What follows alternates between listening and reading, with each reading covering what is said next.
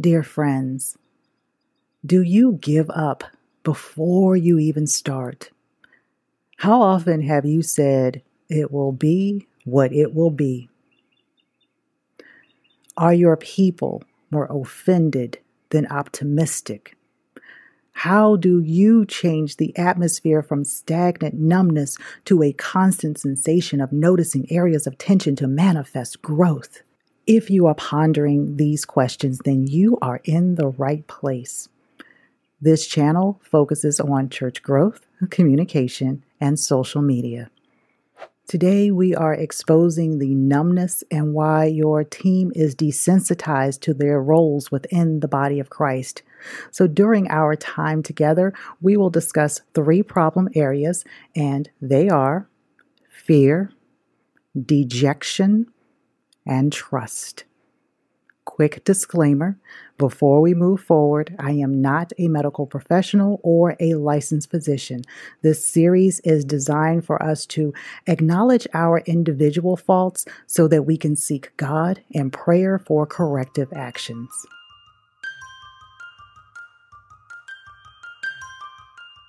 Welcome to Talking on Purpose with Tori. This is the Internet Show. Hello, I am Tori, a media ministry consultant working with churches and faith driven organizations to build their teams, help them communicate more effectively, and navigate media outlets for maximum exposure.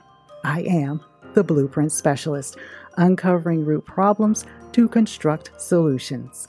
If you are new here, welcome. I am delighted to have you.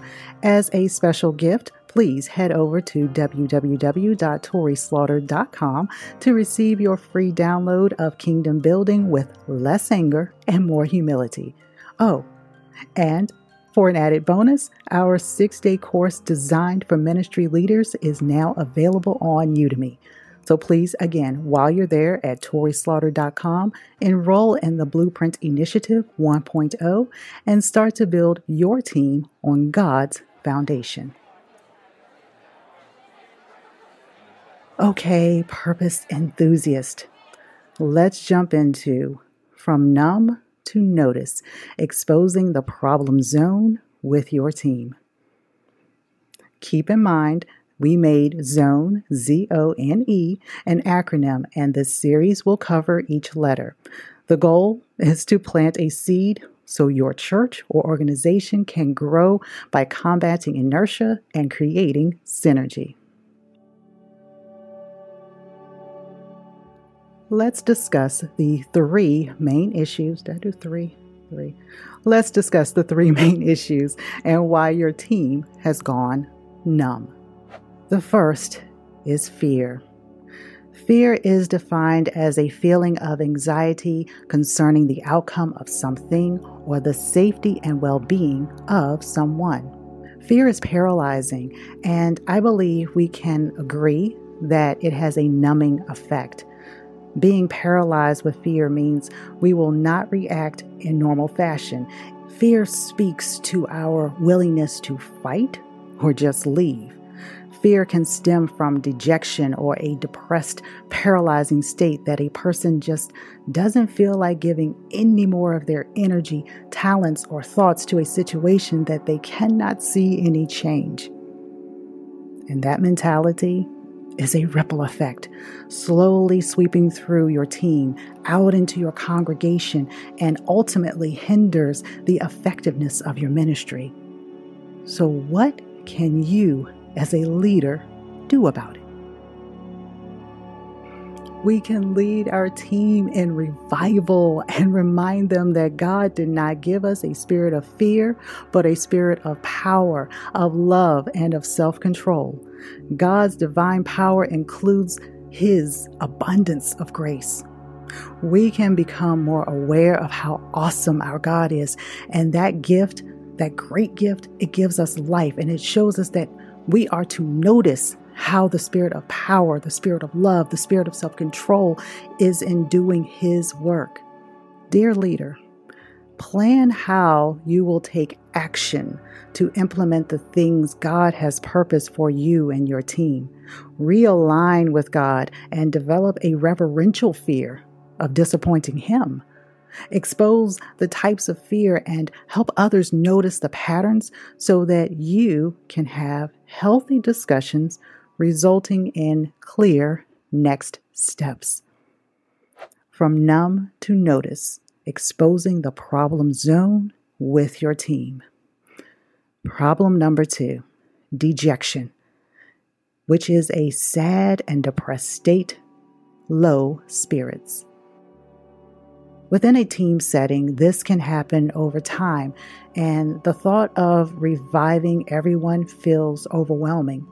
So instead of having a bright, flourishing ministry with people who are on fire, ready to serve and be all radical for God, they just do the bare minimum.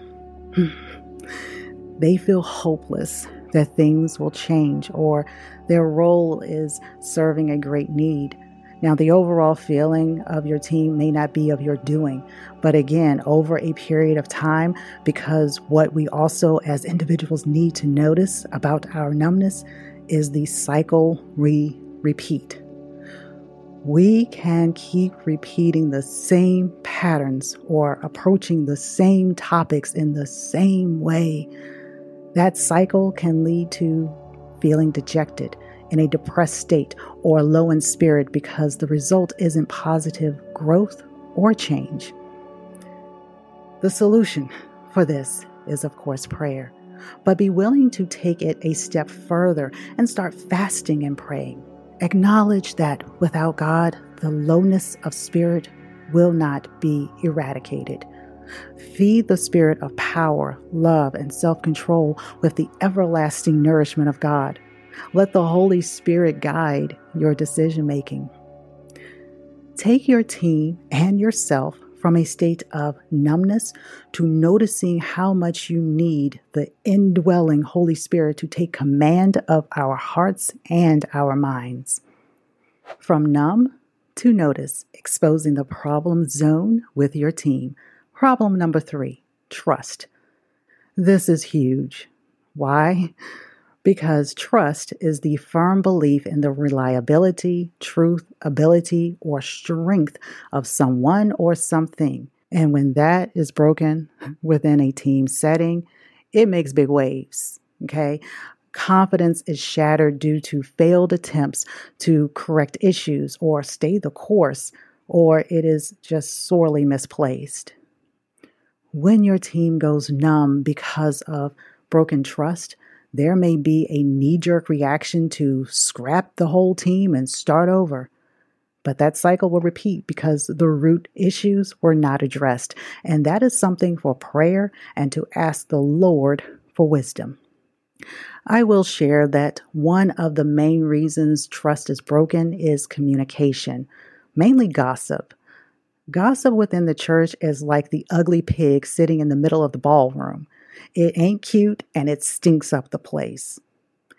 If your organization is numb to the fact of how often they speak of someone, not lifting them up in prayer, but how often sister so and so or brother such and such did this or did that, you, as a leader, need to put everyone on notice that it needs to stop.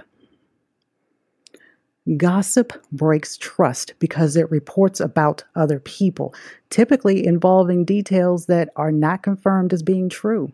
We don't we never get the whole story. I will refer back to the solution we discussed for fear because I believe the root of gossip which leads to mistrust is fear.